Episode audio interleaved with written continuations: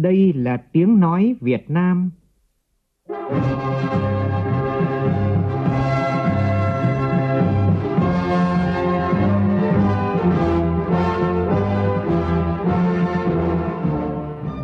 Việt Nam. Là tiếng nói Việt Nam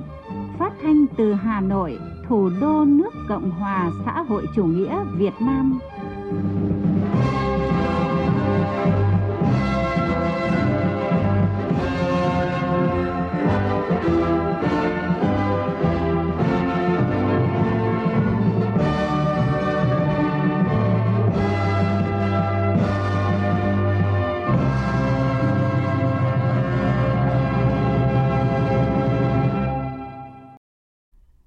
Kính chào quý vị và các bạn. Mời quý vị và các bạn nghe chương trình Thời sự trưa của Đài Tiếng nói Việt Nam với những tin chính sau đây.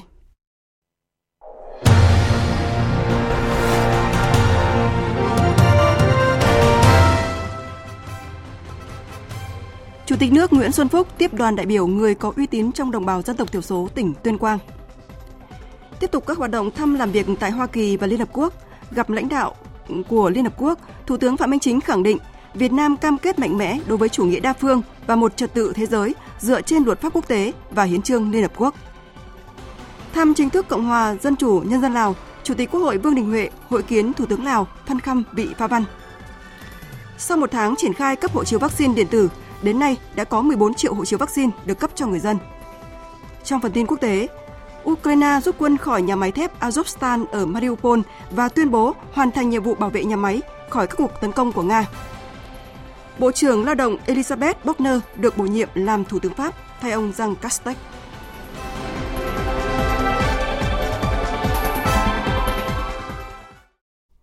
Bây giờ là nội dung chi tiết.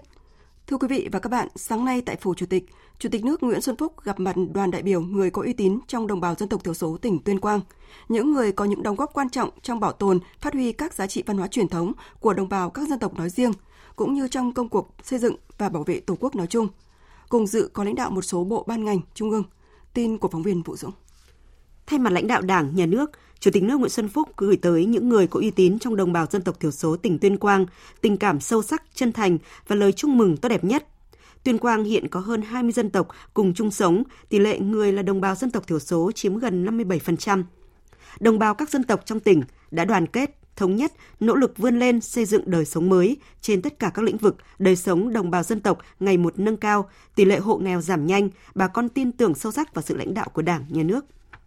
Chủ tịch nước khẳng định Đảng, Nhà nước luôn coi công tác dân tộc là nhiệm vụ chiến lược trong sự nghiệp cách mạng của nước ta, luôn quan tâm chỉ đạo các cấp, các ngành thực hiện tốt công tác dân tộc và các chính sách, dự án phát triển kinh tế văn hóa xã hội, bảo đảm quốc phòng an ninh vùng đồng bào dân tộc thiểu số và miền núi nhằm mục tiêu cải thiện đời sống vật chất và tinh thần của đồng bào các dân tộc thiểu số và phấn đấu thu hẹp khoảng cách phát triển giữa miền núi và miền xuôi, đem lại cuộc sống ấm no, hạnh phúc cho nhân dân các dân tộc. Nhắc lại lời đánh giá của Tổng Bí thư Nguyễn Phú Trọng, các già làng, trưởng bản, người có uy tín là những người tiêu biểu, gương mẫu, là điểm tựa cho mọi điểm tựa khác. Chủ tịch nước tin tưởng và mong muốn người có uy tín tiêu biểu trong đồng bào tiếp tục nêu gương sáng cho con cháu và cộng đồng, là nhân tố tích cực trong các phong trào của địa phương, vận động, hướng dẫn các đồng bào dân tộc tại các bản làng của mình cùng nhau nỗ lực phát triển kinh tế xã hội, tham gia giữ gìn an ninh trật tự, sẵn sàng bảo vệ Tổ quốc. Tiếp tục chuyến thăm làm việc tại Mỹ và Liên Hợp Quốc, sáng qua theo giờ Mỹ, tức tối qua theo giờ Việt Nam, Thủ tướng Chính phủ Phạm Minh Chính có cuộc gặp Chủ tịch Đại hội đồng Liên Hợp Quốc Abdullah Shahid. Phóng viên Vũ Khuyên đưa tin. Tại cuộc gặp với Chủ tịch Đại hội đồng Liên Hợp Quốc Abdullah Shahid, Thủ tướng Phạm Minh Chính khẳng định Việt Nam rất coi trọng và ủng hộ vai trò trung tâm của Liên Hợp Quốc trong quản trị toàn cầu, điều phối và dẫn dắt các nỗ lực đa phương, khởi xướng và đề xuất các giải pháp toàn cầu để ứng phó với các thách thức chung của cộng đồng quốc tế như dịch bệnh, biến đổi khí hậu, thực hiện đường lối đối ngoại đa phương hóa, đa dạng hóa, tích cực và chủ động hội nhập quốc tế. Việt Nam đã và đang đóng góp tích cực vào công việc chung của Liên Hợp Quốc, trong đó có việc vừa hoàn thành trọng trách Ủy viên không thường trực Hội đồng Bảo an và đang tiếp tục ứng cử vào Hội đồng Nhân quyền nhiệm kỳ hai nghìn không trăm hai mươi ba đến hai nghìn không trăm hai mươi lăm và một số cơ quan quan trọng khác của Liên Hợp Quốc trong thời gian tới. Thủ tướng Phạm Minh Chính nhấn mạnh là quốc gia ven biển, Việt Nam đặc biệt coi trọng tăng cường an ninh biển, trong đó có bảo tồn sử dụng biển, khai thác các tài nguyên biển bền vững, bảo đảm môi trường hòa bình, ổn định và đề cao việc tuân thủ luật pháp quốc tế như là Công ước Luật Biển năm một nghìn chín trăm tám mươi hai, u n xê lờ o s, mong muốn Chủ tịch Đại hội đồng quan tâm thúc đẩy vấn đề này một cách phù hợp vì đây là quan tâm chung, chính đáng của đông đảo các nước thành viên Liên Hợp Quốc. Chủ tịch Đại hội đồng Liên Hợp Quốc Abdullah Shahid bày tỏ ấn tượng trước những thành tựu kinh tế xã hội vượt bậc của Việt Nam và thành công trong lĩnh vực phòng chống đại dịch covid mười chín mà Thủ tướng Phạm Minh Chính chia sẻ, nhất là chiến lược thích ứng an toàn, phục hồi và phát triển theo hướng xanh, bền vững và bao trùm. Chủ tịch Đại hội đồng đặc biệt đánh giá cao sáng kiến của Việt Nam về Ngày Quốc tế phòng chống dịch bệnh hai mươi bảy tháng mười hai. Khẳng định quan tâm thúc đẩy, triển khai hợp tác ASEAN Liên Hợp Quốc, đáp ứng mong muốn lợi ích chung, có nhiều đóng góp quan trọng củng cố chủ nghĩa đa phương và tham gia công việc của Liên Hợp Quốc.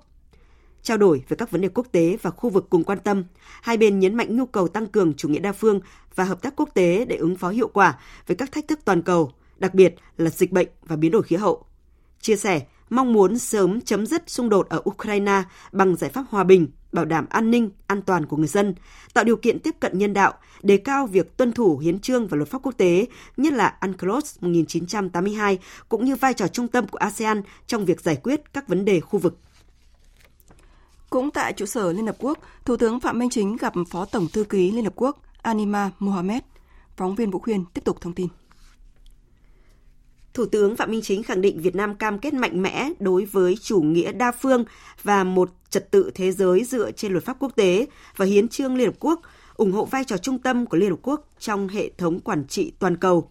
Cho rằng cần có cách tiếp cận toàn cầu, toàn dân, toàn diện để xử lý các thách thức chung như dịch bệnh, biến đổi khí hậu. Việt Nam cũng ủng hộ tăng cường quan hệ giữa Liên Hợp Quốc, Nghị viện các quốc gia thành viên và Liên minh Nghị viện Thế giới để tranh thủ sự ủng hộ của kênh lập pháp đối với chương trình nghị sự của Liên Hợp Quốc.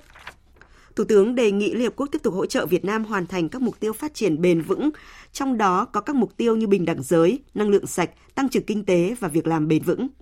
Thủ tướng nêu rõ Việt Nam đã đạt nhiều kết quả tích cực trong việc cử lực lượng tham gia các hoạt động gìn giữ hòa bình của Liên Hợp Quốc, đề nghị Liên Hợp Quốc tăng cường hỗ trợ Việt Nam trong lĩnh vực này, đồng thời tiếp tục hợp tác khắc phục hậu quả chiến tranh tại Việt Nam, như là rà phá bom mìn có sót lại sau chiến tranh.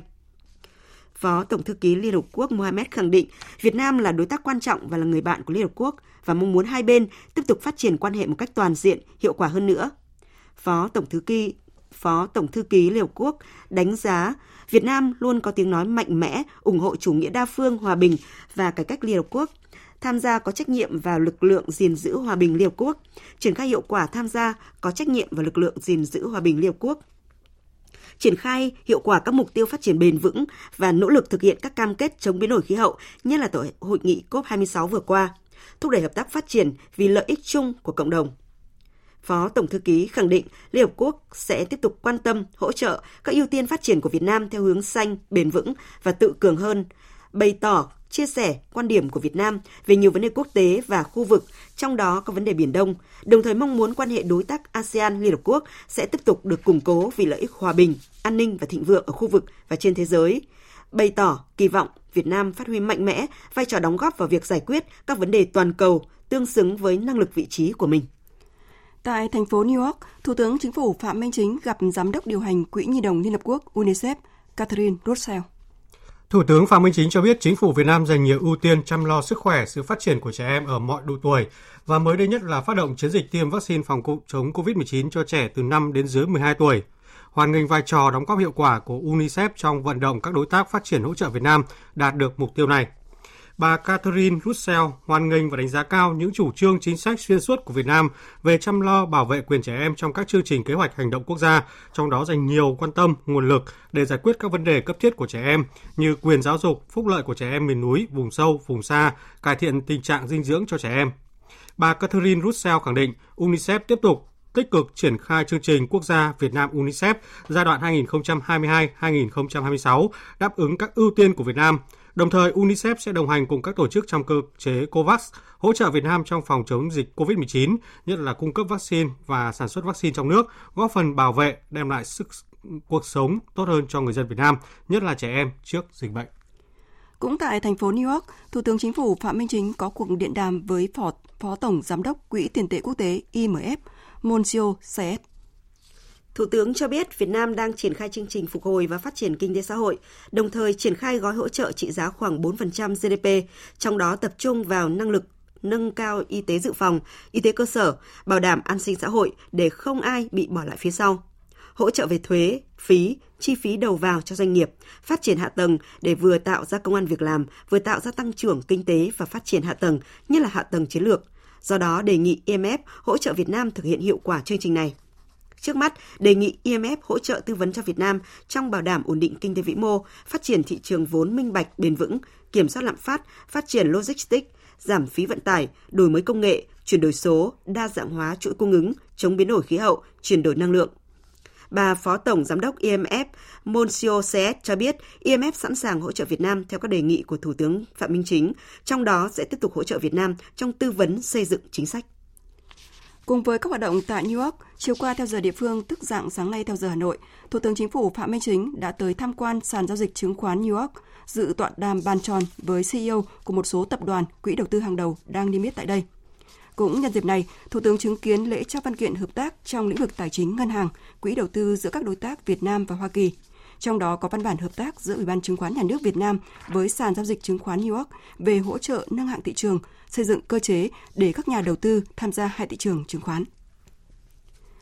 Trong khuôn khổ chuyến thăm chính thức nước Cộng hòa Dân chủ Nhân dân Lào, sáng nay tại Văn phòng Chính phủ Lào ở thủ đô Viêng Chăn, Chủ tịch Quốc hội Vương Đình Huệ hội kiến với Thủ tướng Chính phủ Lào Phan Khăm Vị Pha Văn. Tin của phóng viên Lê Tuyết.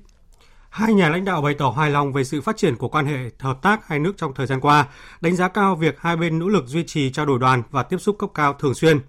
Về phương hướng tăng cường hợp tác song phương trong thời gian tới, hai nhà lãnh đạo nhấn mạnh hai bên cần phối hợp triển khai nghiêm túc các thỏa thuận cấp cao, trong đó có kết quả của kỳ họp lần thứ bốn mươi bốn Ủy ban Liên Chính phủ Việt Nam-Lào đầu năm hai không hai hai tại Hà Nội, thỏa thuận chiến lược hợp tác Việt Nam-Lào giai đoạn hai nghìn không trăm hai mươi mốt đến hai nghìn không trăm ba mươi và hiệp định về hợp tác song phương Việt Nam-Lào giai đoạn hai nghìn không trăm hai mươi mốt đến hai nghìn không trăm hai mươi lăm. Hai bên nhất trí cần tiếp tục nỗ lực tìm kiếm các giải pháp đột phá nhằm nâng cao hợp tác kinh tế thành một trụ cột thực sự trong quan hệ hai nước, tương xứng với quan hệ đặc biệt Việt-Lào.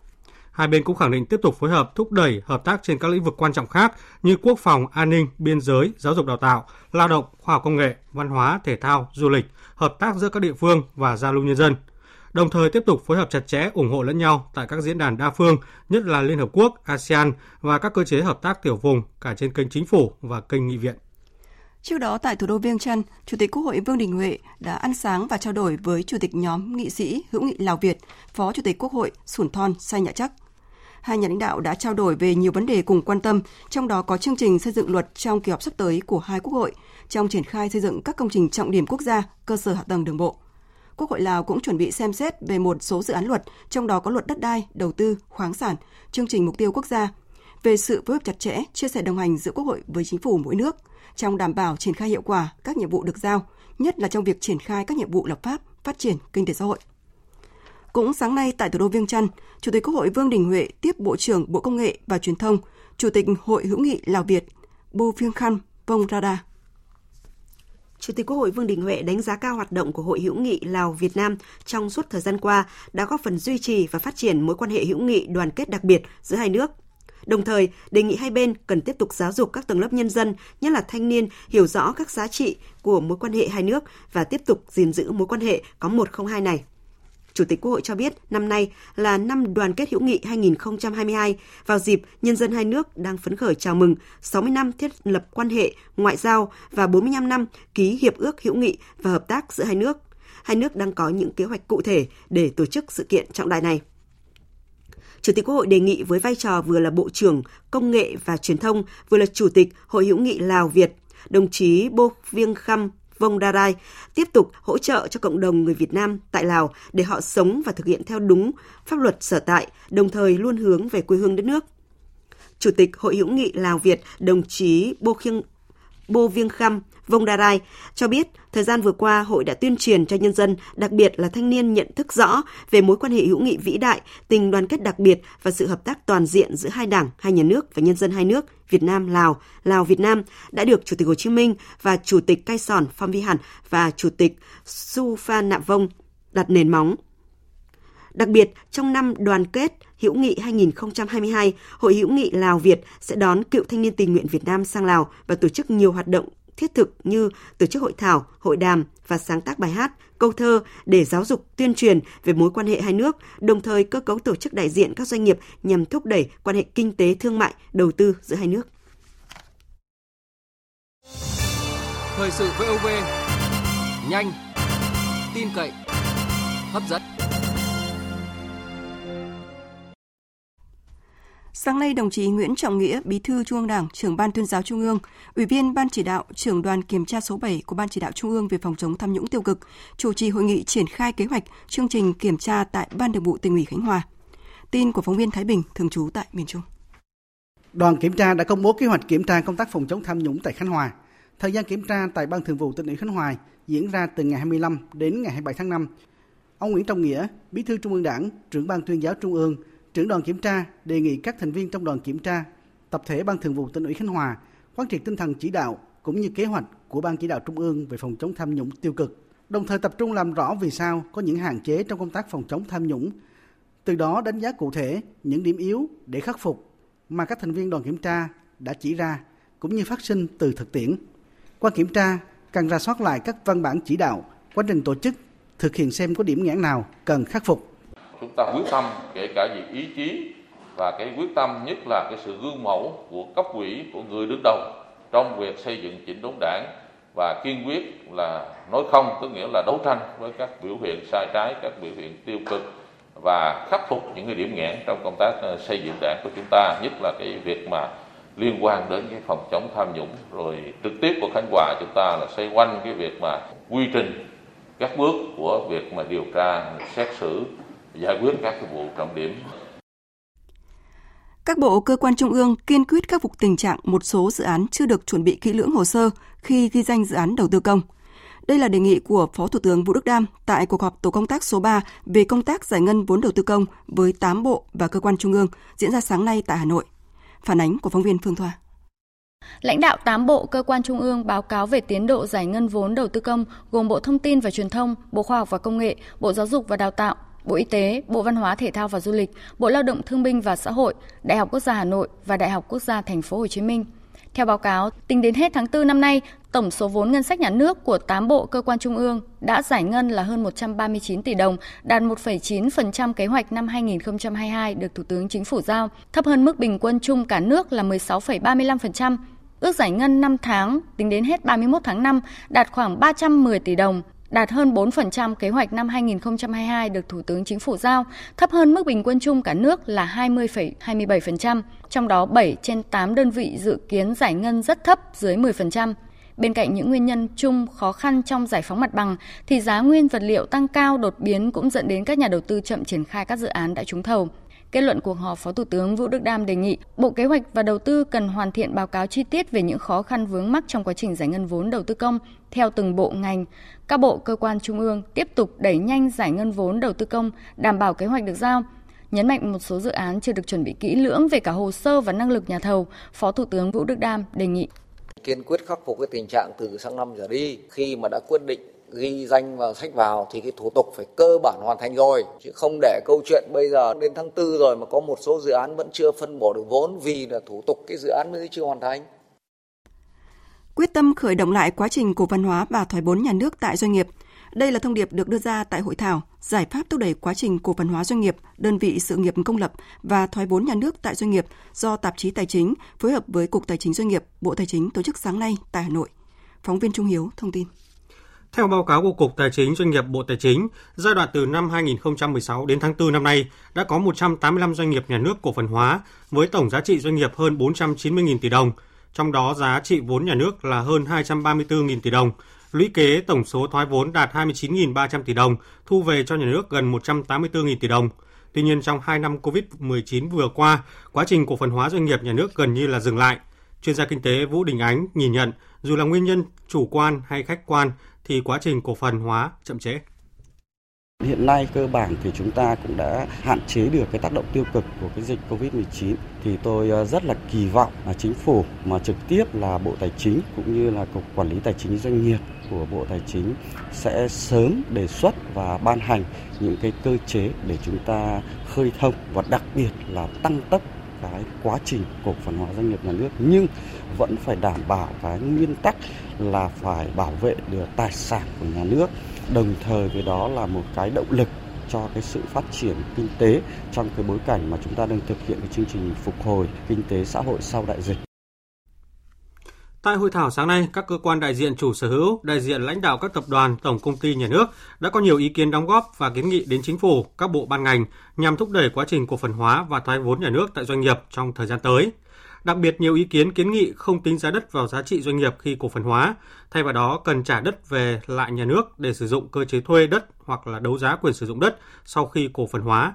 Ông Đặng Quyết Tiến, Cục trưởng Cục Tài chính Doanh nghiệp, Bộ Tài chính nhận định. Chúng ta tập hợp được ý kiến của các tập đoàn, tổng công ty, các chuyên gia là những cơ quan đang triển khai thực hiện, nhưng chúng ta cần phải có sự phản biện thêm của các thành phần kinh tế khác, các nhà đầu tư để đầu tư vào đây để mua tài sản rồi mua cổ phần của doanh nghiệp và các công ty tư vấn. Thì chúng tôi tới đây sẽ phải tiếp tục để lắng nghe tiếp, để khi mà chúng ta có hội tụ đủ ý kiến của các cơ quan nhiều chiều và chiếu theo quy định pháp luật và định hướng của Đảng thì chúng ta mới ban hành chính sách nó phù hợp và mới tháo gỡ được khó khăn cho doanh nghiệp. Bộ Giao thông Vận tải vừa có văn bản gửi Ủy ban Quản lý vốn nhà nước tại doanh nghiệp, Tổng cục Đường bộ Việt Nam, Tổng công ty Đầu tư và Phát triển Đường cao tốc Việt Nam vê e xê về việc khắc phục các tồn tại đảm bảo an toàn giao thông trên đường cao tốc Đà Nẵng - Quảng Ngãi. Bộ Giao thông Vận tải cho biết đã có nhiều văn bản yêu cầu vê e xê khẩn trương sửa chữa những hư hỏng trên cao tốc Đà Nẵng - Quảng Ngãi, nhưng chủ đầu tư chưa thực hiện. Vì vậy, vê e xê phải chịu hoàn toàn mọi trách nhiệm trước pháp luật nếu để xảy ra mất an toàn cho người và phương tiện do nguyên nhân chậm trễ khắc phục. Theo Cục Công nghệ Thông tin, Bộ Y tế, sau một tháng triển khai cấp hộ chiếu vaccine điện tử, đến nay đã có mười bốn hộ chiếu được cấp cho người dân. Hộ chiếu vaccine điện tử đang được hiển thị trên ứng dụng pê xê COVID.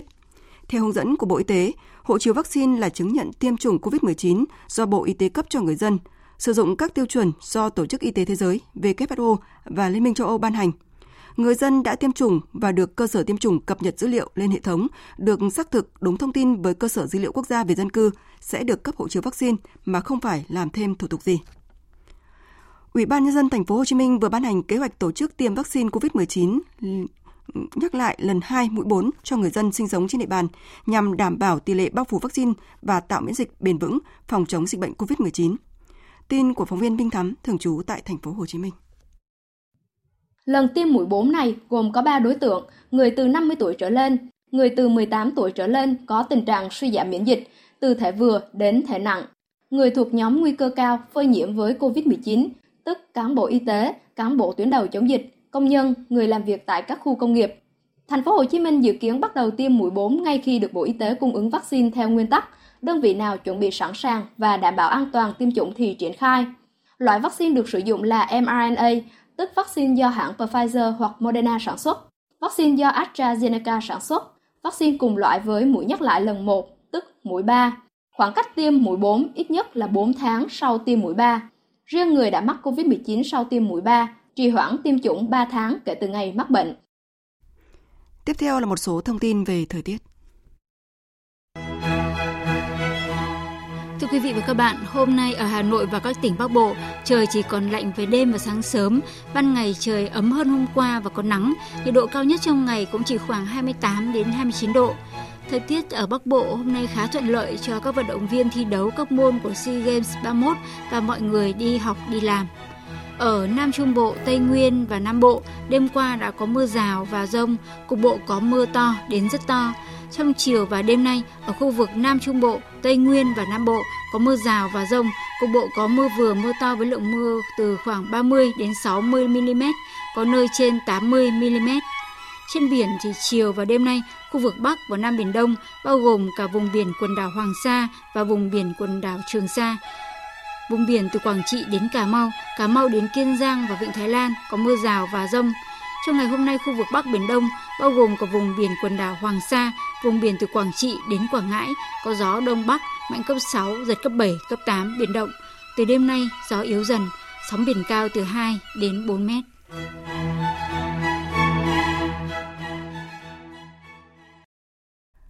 Mời quý vị và các bạn nghe tiếp chương trình Thật sự trưa của Đài Tiếng Nói Việt Nam. Nhiều nước châu Âu ra tuyên bố cho biết sẵn sàng sát cánh bảo vệ Phần Lan và Thụy Điển nếu hai quốc gia này bị đe dọa hoặc bị tấn công trong thời gian nộp đơn xin làm thành viên của khối quân sự Hiệp ước Bắc Đại Tây Dương NATO. Phóng viên Quang Dũng, thường trú tại Pháp, theo dõi khu vực Tây Âu, thông tin. Trong thông cáo phát ra tối ngày mười sáu tháng năm, Phủ Tổng thống Pháp cho biết Pháp ủng hộ hoàn toàn ý định gia nhập khối quân sự NATO của Phần Lan và Thụy Điển, đồng thời đã sẵn sàng để trợ giúp hai quốc gia này thông qua các tham vấn chính trị và hợp tác quân sự cấp cao. Pháp nhận định việc hai nước Bắc Âu gia nhập NATO sẽ gia tăng đảm bảo an ninh cho châu Âu. Với tư cách là nước đang giữ chức chủ tịch luân phiên sáu tháng đầu năm hai không hai hai của Hội đồng châu Âu, Pháp cũng khẳng định sẽ sát cánh cùng Phần Lan, Thụy Điển và bảo vệ hai quốc gia này trước bất kỳ mối đe dọa hay tấn công nào. Tuyên bố của Phủ Tổng thống Pháp được đưa ra khi trong ngày mười sáu tháng năm, cả Phần Lan và Thụy Điển đều đã chính thức công bố việc muốn trở thành thành viên đầy đủ của NATO, đồng thời tiến hành các thảo luận tại Quốc hội mỗi nước nhằm sớm hoàn tất đơn xin gia nhập Liên minh quân sự. Các quốc gia khác tại Bắc Âu như Đan Mạch, Na Uy, Iceland cũng ra tuyên bố sẵn sàng trợ giúp Phần Lan và Thụy Điển trong bất kỳ tình huống nào. Thủ tướng Na Uy, ông Jonas Gahr Støre tuyên bố: "Chúng tôi đã thông báo cho Phần Lan và Thụy Điển rằng Na Uy, Đan Mạch và Iceland đã trao đổi với nhau trong những tuần qua và nhất trí ủng hộ Phần Lan, Thụy Điển trong kỷ nguyên mới đang bắt đầu. Là các thành viên NATO, chúng tôi sẵn sàng trợ giúp các láng giềng Bắc Âu của mình bằng bất cứ phương tiện nào nếu họ là nạn nhân của một cuộc tấn công vào lãnh thổ của mình trước khi trở thành thành viên NATO." Bộ trưởng Lao động Pháp Elizabeth Bochner vừa được bổ nhiệm làm Thủ tướng mới của nước Pháp thay cho ông Jean Castex. Bà Bochner được kỳ vọng sẽ thúc đẩy các ưu tiên nhiệm kỳ của Tổng thống Emmanuel Macron trong các vấn đề về chống biến đổi khí hậu, chuyển đổi năng lượng và việc làm.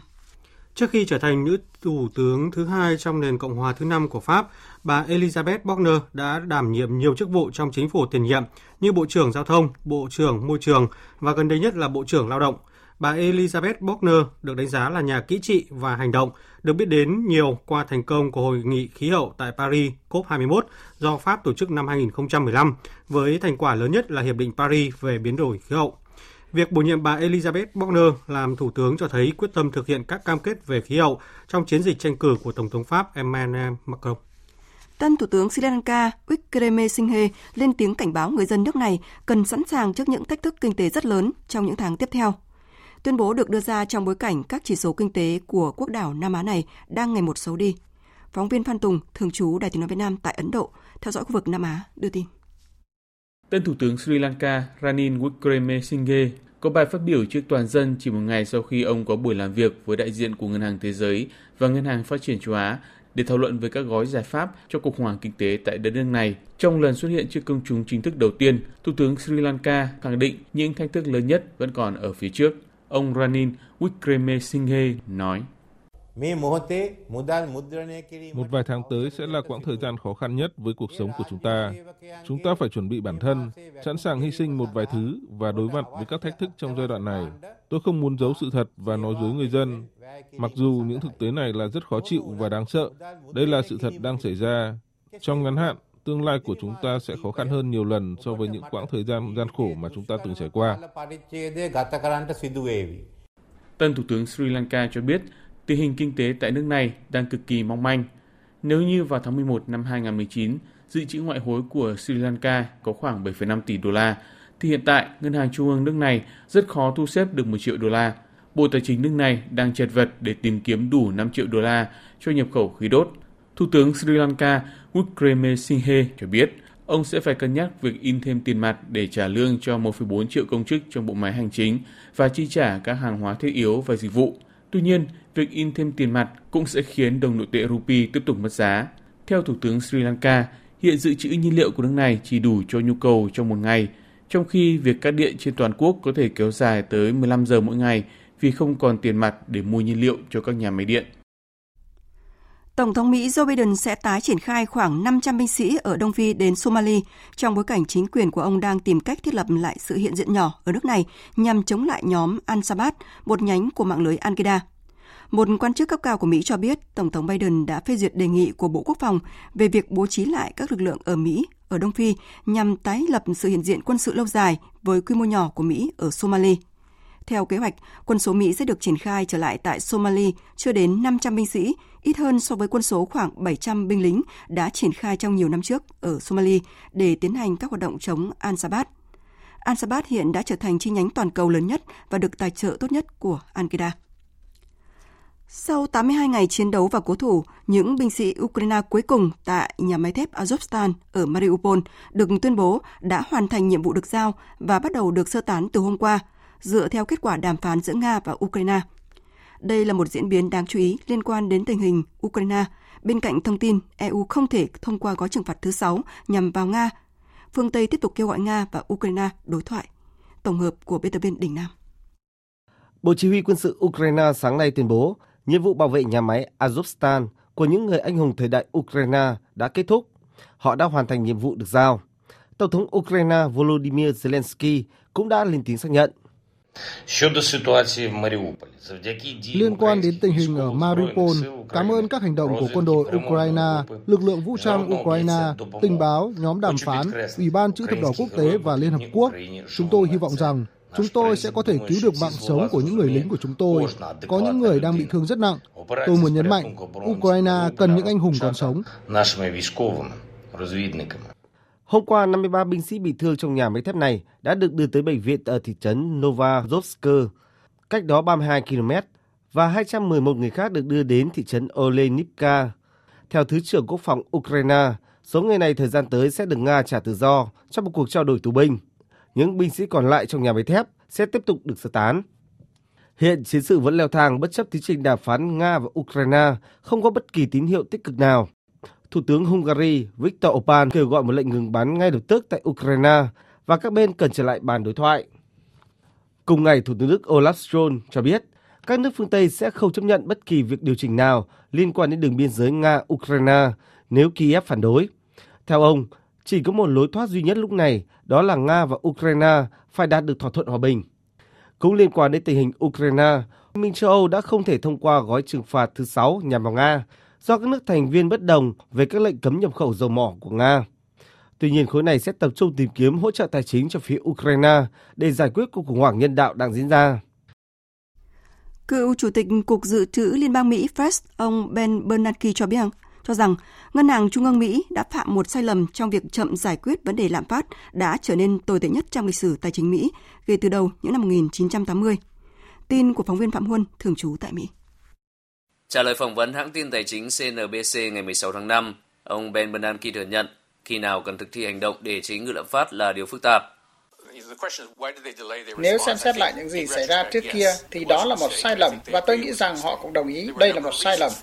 Một trong số các lý do quan trọng chính là họ đã không muốn gây ra cú sốc cho thị trường tài chính. Ông Jerome Powell là một thành viên Hội đồng Thống đốc Fed khi xảy ra sự kiện Taper Tantrum năm hai không một ba và đó là một trải nghiệm rất khó chịu. Ông ấy muốn tránh kiểu sự kiện như vậy bằng cách đưa ra cảnh báo mọi người nhiều nhất có thể. Do vậy, sự thay đổi từng bước là một trong các lý do giải thích tại sao Fed không phản ứng nhanh với áp lực lạm phát từ giữa năm hai không hai mốt. Hiện tại, Fed đang thắt chặt chính sách tiền tệ bằng cách tăng lãi suất và sẽ giảm lượng trái phiếu do chính phủ nắm giữ bắt đầu từ tháng sau. Tuy nhiên, Fed đang phải đối mặt với những chỉ trích rằng họ đã đợi quá lâu để hành động và cũng đang phải ứng phó với tỷ lệ lạm phát hàng năm hiện lên tới tám phẩy ba phần trăm. Nhận định của giới chuyên gia cho biết các nhà nhập khẩu lúa mì ở châu Á đang nỗ lực tìm nguồn cung mới sau khi Ấn Độ cấm xuất khẩu mặt hàng này vào cuối tuần qua nhằm hạn chế giá trong nước tăng cao do một đợt nắng nóng nghiêm trọng ảnh hưởng tới sản lượng.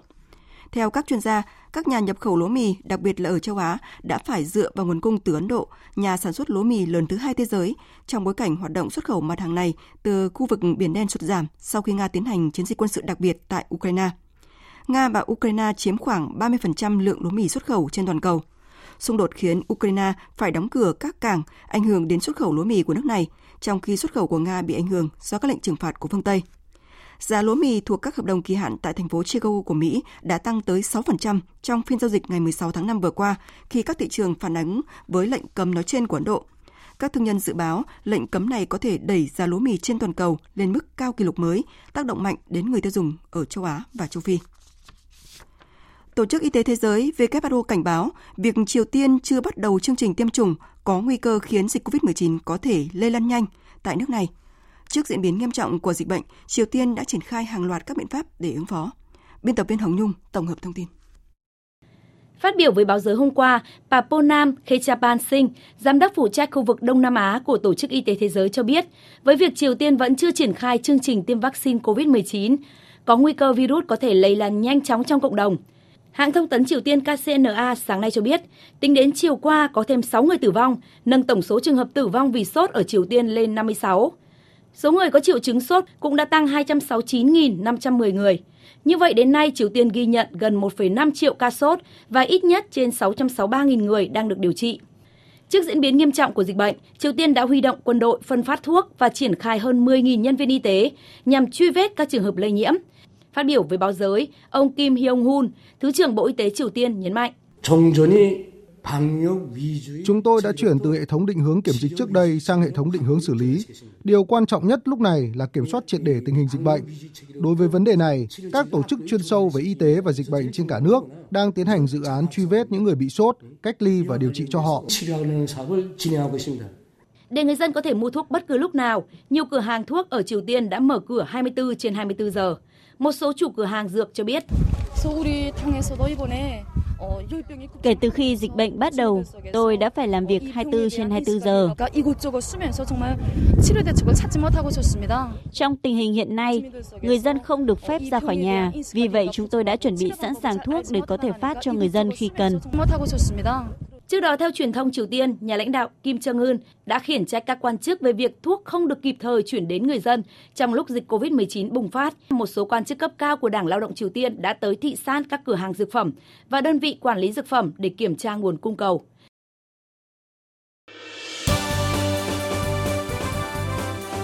Thời sự tiếng nói Việt Nam. Thông tin nhanh, bình luận sâu, tương tác đa chiều.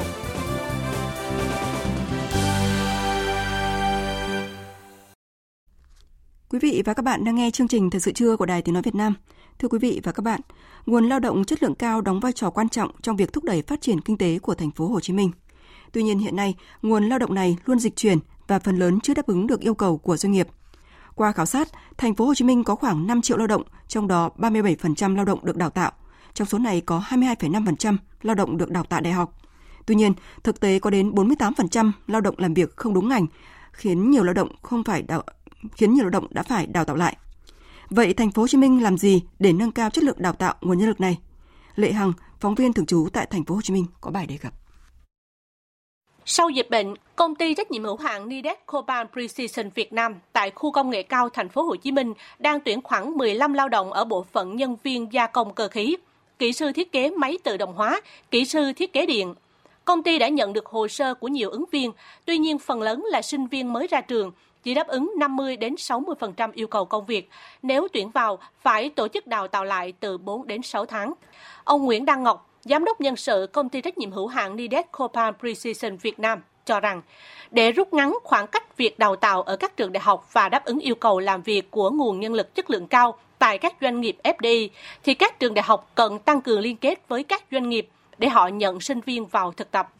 Hiện nay, mức lương khởi điểm của công ty từ mười lăm đến mười chín triệu đồng một người một tháng. Ngoài ra, còn có nhiều chế độ đãi ngộ cho người lao động như phụ cấp tiền xăng đi đường, tổ chức đi du lịch hàng năm, sinh nhật hiếu hỉ. Tuy nhiên, nguồn lao động cũng thường dịch chuyển sang các doanh nghiệp ép đê i của châu Âu.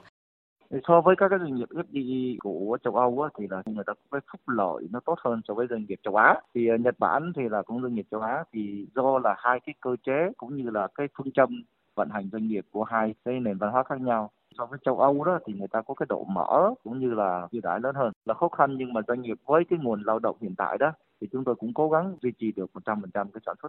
Nếu đối với các doanh nghiệp ép đê i, việc tuyển dụng nguồn lao động chất lượng cao đã khó thì với doanh nghiệp trong nước càng khó hơn, nhất là doanh nghiệp nhỏ. Hiện nay nhiều sinh viên các trường đại học top đầu ở thành phố Hồ Chí Minh ra trường đều muốn làm việc cho doanh nghiệp ép đê i. Trong lúc chưa xin được những chỗ làm này thì họ sẽ làm việc ở doanh nghiệp nhỏ trong nước tạm một thời gian. Khi có kinh nghiệm thì sẽ xin vào làm cho các doanh nghiệp ép đê i.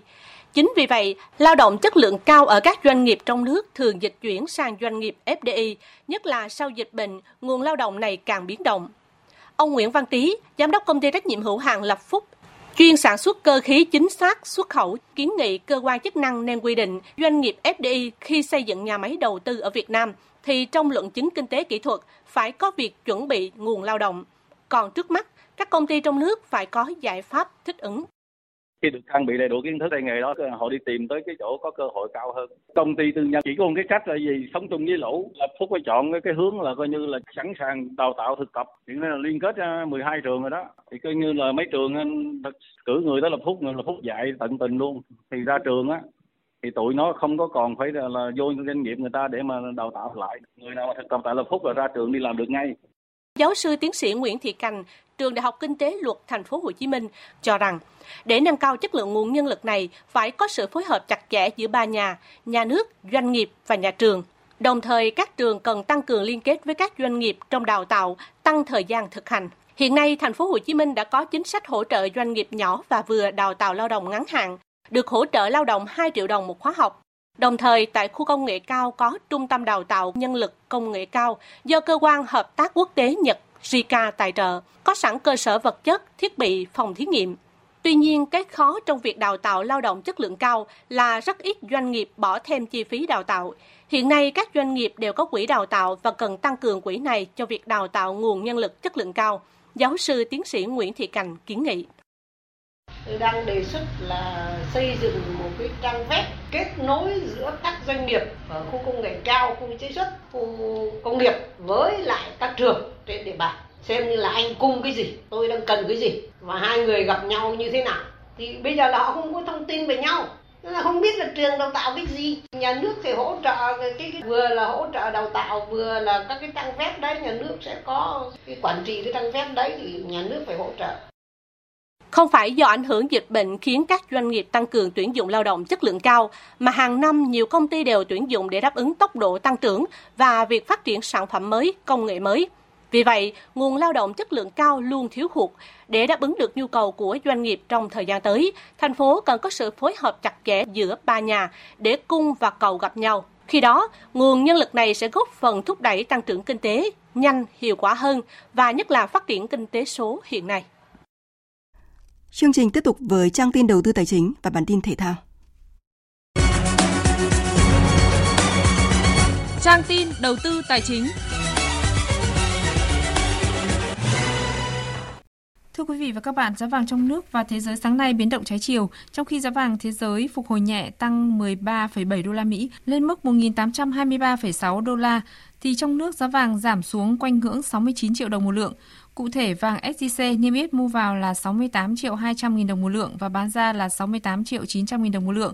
Công ty Bảo Tín Minh Châu niêm yết giá vàng dòng Thăng Long mua vào là năm mươi tư triệu không trăm mười nghìn đồng một lượng và bán ra là năm mươi tư triệu bảy trăm sáu mươi nghìn đồng một lượng. Trên thị trường tiền tệ, Ngân hàng Nhà nước công bố tỷ giá trung tâm của đồng Việt Nam với đô la Mỹ giảm nhẹ ở mức hai mươi ba nghìn một trăm sáu mươi đồng một đô la. Tỷ giá euro tại Sở Giao dịch Ngân hàng Nhà nước mua vào ở mức hai mươi ba nghìn ba trăm chín mươi ba đồng, bán ra hai mươi tư nghìn tám trăm bốn mươi đồng một euro. a pếch Group vừa thông báo đã hoàn trả xong hơn năm trăm lẻ bảy tỷ đồng trái phiếu cho toàn bộ khách hàng và mười bảy gói trái phiếu công ty phát hành sẽ dừng lưu hành từ ngày mười bốn tháng năm năm hai nghìn không trăm hai mươi hai. Động thái này diễn ra ngay khi Ủy ban Chứng khoán Nhà nước ban hành quyết định số tám trăm ba mươi bảy về việc xử phạt vi phạm hành chính đối với a pếch Group với số tiền sáu trăm triệu đồng do có hành vi vi phạm trong lĩnh vực chứng khoán. Còn trên thị trường chứng khoán, bước sang phiên giao dịch sáng nay, lực bán xuất hiện ngay khi mở cửa khiến vê en Index nhanh chóng rơi dần và giảm khoảng mười lăm điểm về dưới một nghìn một trăm sáu mươi điểm trước khi cầu bắt đáy hoạt động, kéo chỉ số nhảy lên trên tham chiếu và nới đà đi lên trên vùng một nghìn một trăm tám mươi điểm sau hơn một giờ giao dịch. Dù vậy thì nhìn chung bảng điện tử vẫn tương đối phân hóa, trừ phần nào đó là nhóm cổ phiếu công ty chứng khoán khi đồng loạt được kéo mạnh với tất cả đều tăng điểm. Các blue chip cũng đang ủng hộ đà đi lên của thị trường.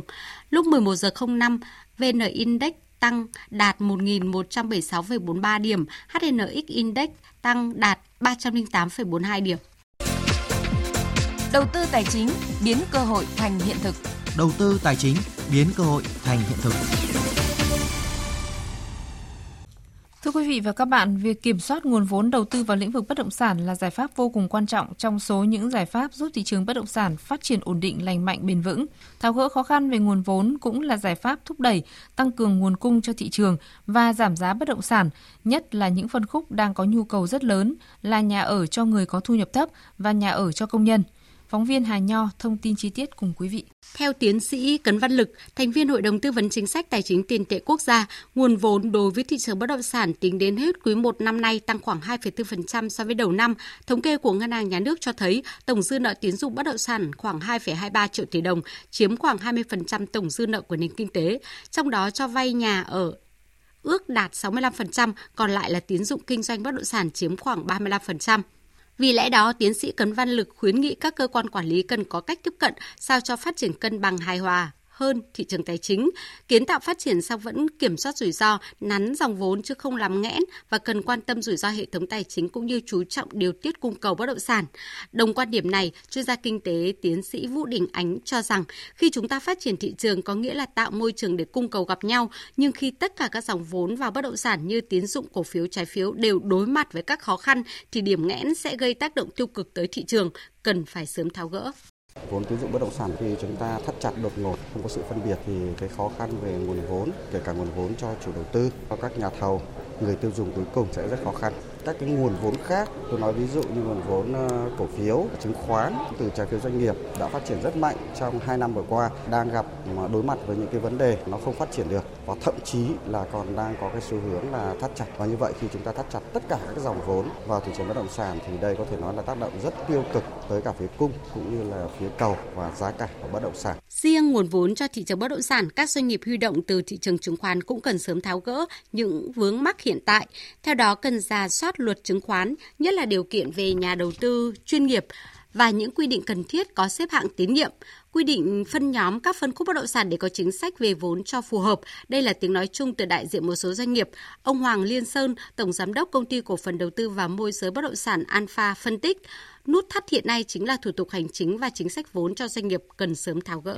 Cái thời gian chuẩn bị nó lâu thì cái vốn nó đổi, giá vốn nó đổi lên rất nhiều. Giá vốn đổi lên nhiều thì cái giá tới tay người tiêu dùng không thể giảm đi được, khi mà người ta không thể nào bán lỗ được. Nếu trong trường hợp mà giá vốn mà không thể giảm được thì người ta không thể bán nhanh, nhưng người ta cứ phải bán từ từ. Cái, cái nguồn cung nó cũng không tăng lên thì giá bất động sản sẽ không thể giảm được. À, nút thắt ở đây là gì? Chính là các thủ tục hành chính giải quyết nhanh gọn hơn và cho các doanh nghiệp và tiếp cận nguồn vốn ưu đãi hơn.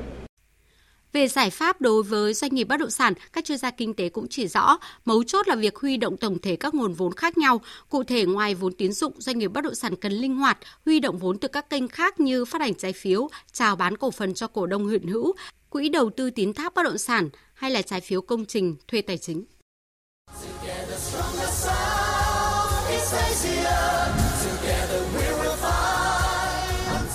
Nhật ký SEA Games ba mươi mốt. Nhật ký SEA Games ba mươi mốt.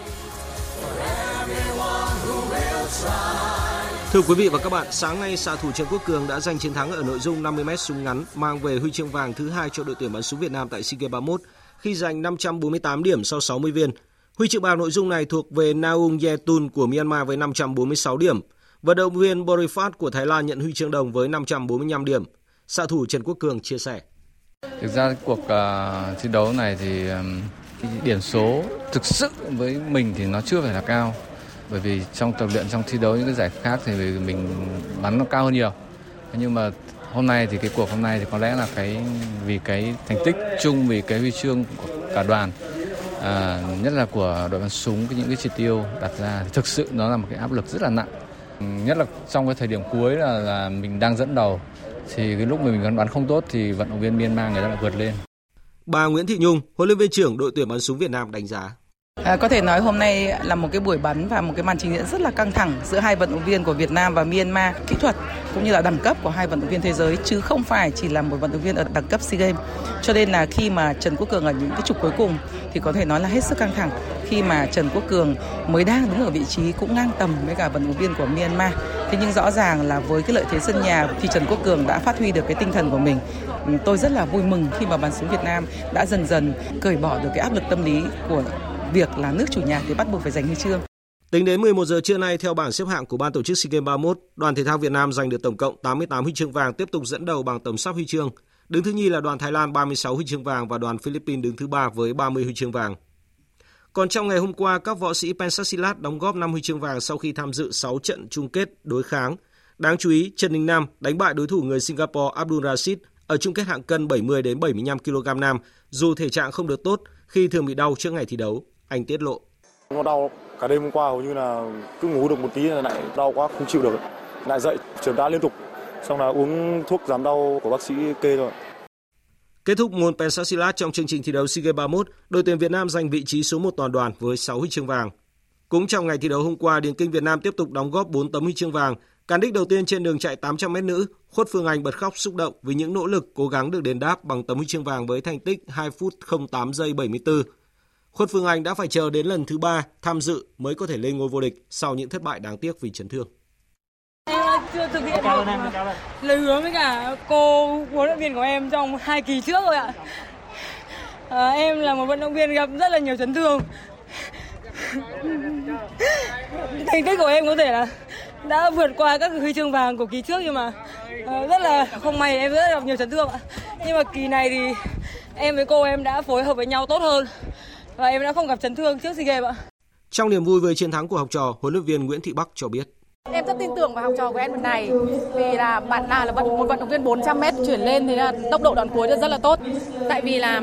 trước thì con tập rất tốt, nhưng mà tại vì là con bị chấn thương hoành hoành cũng rất là lâu trước khi thi đấu, với cả con cũng ít được cọ sát của quốc tế, đâm ra là một cái đấu trường lớn thì làm cho con tâm lý rất là nhiều. Nhưng khi ở trên sân nhà đấy, con đã quyết tâm, con bảo con phải làm bằng được, trên chính sân nhà của mình là con phải làm bằng được để mang về huy chương về, thứ nhất là tặng cho cô và tặng cho tất cả gia đình, bạn bè và tất cả mọi người. Ba huy chương vàng còn lại mà đội tuyển điền kinh giành được trong ngày hôm qua thuộc về các vận động viên Lê Tiến Long ba nghìn mét vượt chướng ngại vật nam, Bùi Thị Nguyên một trăm mét rào nữ và Vũ Thị Ngọc Hà nhảy xa nữ.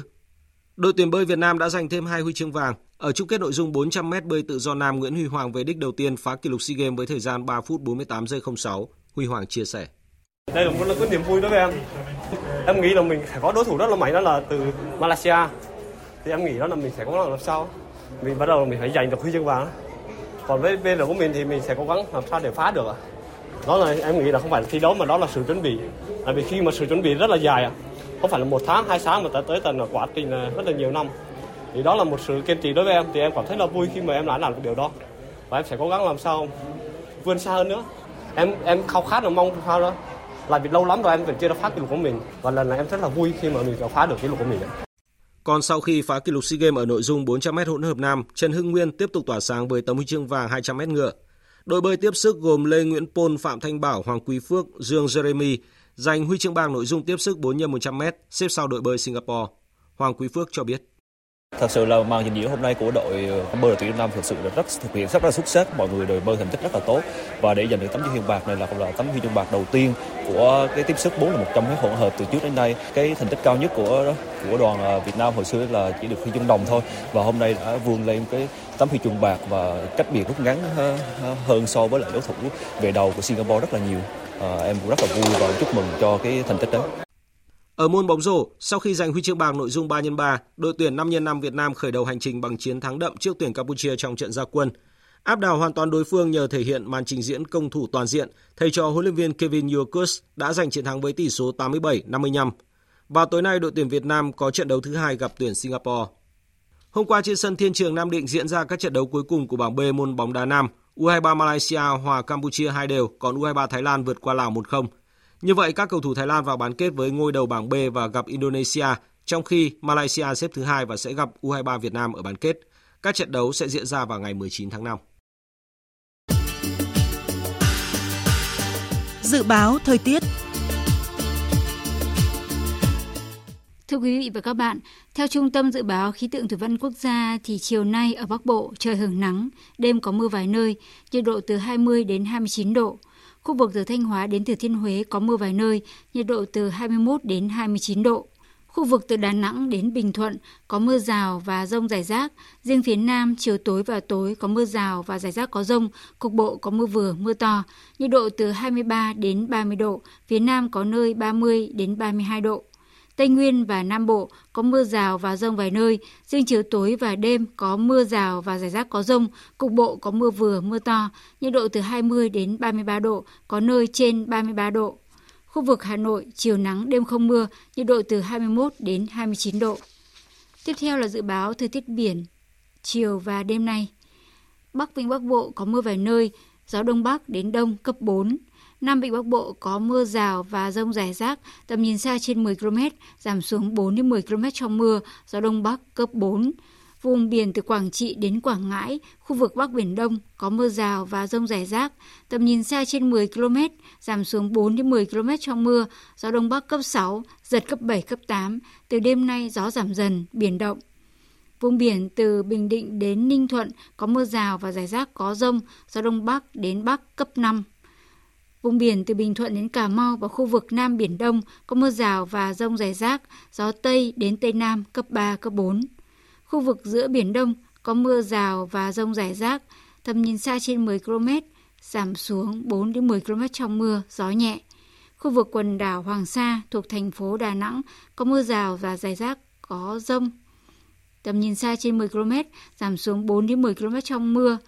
gió Đông Bắc cấp năm, có lúc cấp sáu, giật cấp bảy, cấp tám, biển động. Khu vực quần đảo Trường Sa thuộc tỉnh Khánh Hòa có mưa rào và dông rải rác, gió Tây Nam cấp ba, cấp bốn. Vùng biển từ Cà Mau đến Kiên Giang và Vịnh Thái Lan có mưa rào và dông rải rác. Tầm nhìn xa trên mười ki lô mét, giảm xuống bốn đến mười ki lô mét trong mưa, gió nhẹ. Vừa rồi là thông tin dự báo thời tiết. Trước khi kết thúc chương trình, chúng tôi tóm lược những tin chính vừa phát.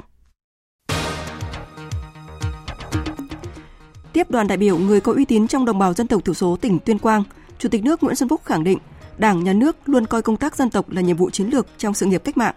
Chủ tịch nước tin tưởng và mong muốn người có uy tín tiêu biểu trong đồng bào dân tộc thiểu số tiếp tục nêu gương sáng cho con cháu và cộng đồng là nhân tố tích cực trong các phong trào của địa phương, vận động hướng dẫn các đồng bào dân tộc tại các bản làng của mình cùng nhau nỗ lực trong phát triển kinh tế, xã hội, tham gia giữ gìn trật tự an ninh, sẵn sàng bảo vệ Tổ quốc. Tiếp tục các hoạt động thăm làm việc tại Hoa Kỳ và Liên Hợp Quốc, gặp các lãnh đạo của Liên Hợp Quốc, Thủ tướng Phạm Minh Chính khẳng định Việt Nam cam kết mạnh mẽ đối với chủ nghĩa đa phương và một trật tự thế giới dựa trên luật pháp quốc tế và hiến chương Liên Hợp Quốc. Hội kiến với Thủ tướng Chính phủ Lào Phan Khăm Vị Pha Văn nhân chuyến thăm chính thức nước Cộng hòa Dân chủ Nhân dân Lào, Chủ tịch Quốc hội Vương Đình Huệ khẳng định Quốc hội Việt Nam đặc biệt coi trọng công tác xây dựng và hoàn thiện thể chế pháp luật để đáp ứng yêu cầu của sự nghiệp đổi mới và hội nhập quốc tế, luôn ủng hộ và giám sát tích cực, thúc đẩy việc thực hiện các chương trình, dự án hợp tác giữa hai chính phủ Việt Nam và Lào. Phần Lan và Thụy Điển chính thức công bố việc muốn trở thành thành viên đầy đủ của NATO. Với tư cách là nước đang giữ chức chủ tịch luân phiên sáu tháng đầu năm của Hội đồng châu Âu, Pháp khẳng định sẽ sát cánh cùng Phần Lan, Thụy Điển và bảo vệ hai quốc gia này trước bất kỳ mối đe dọa hay tấn công nào.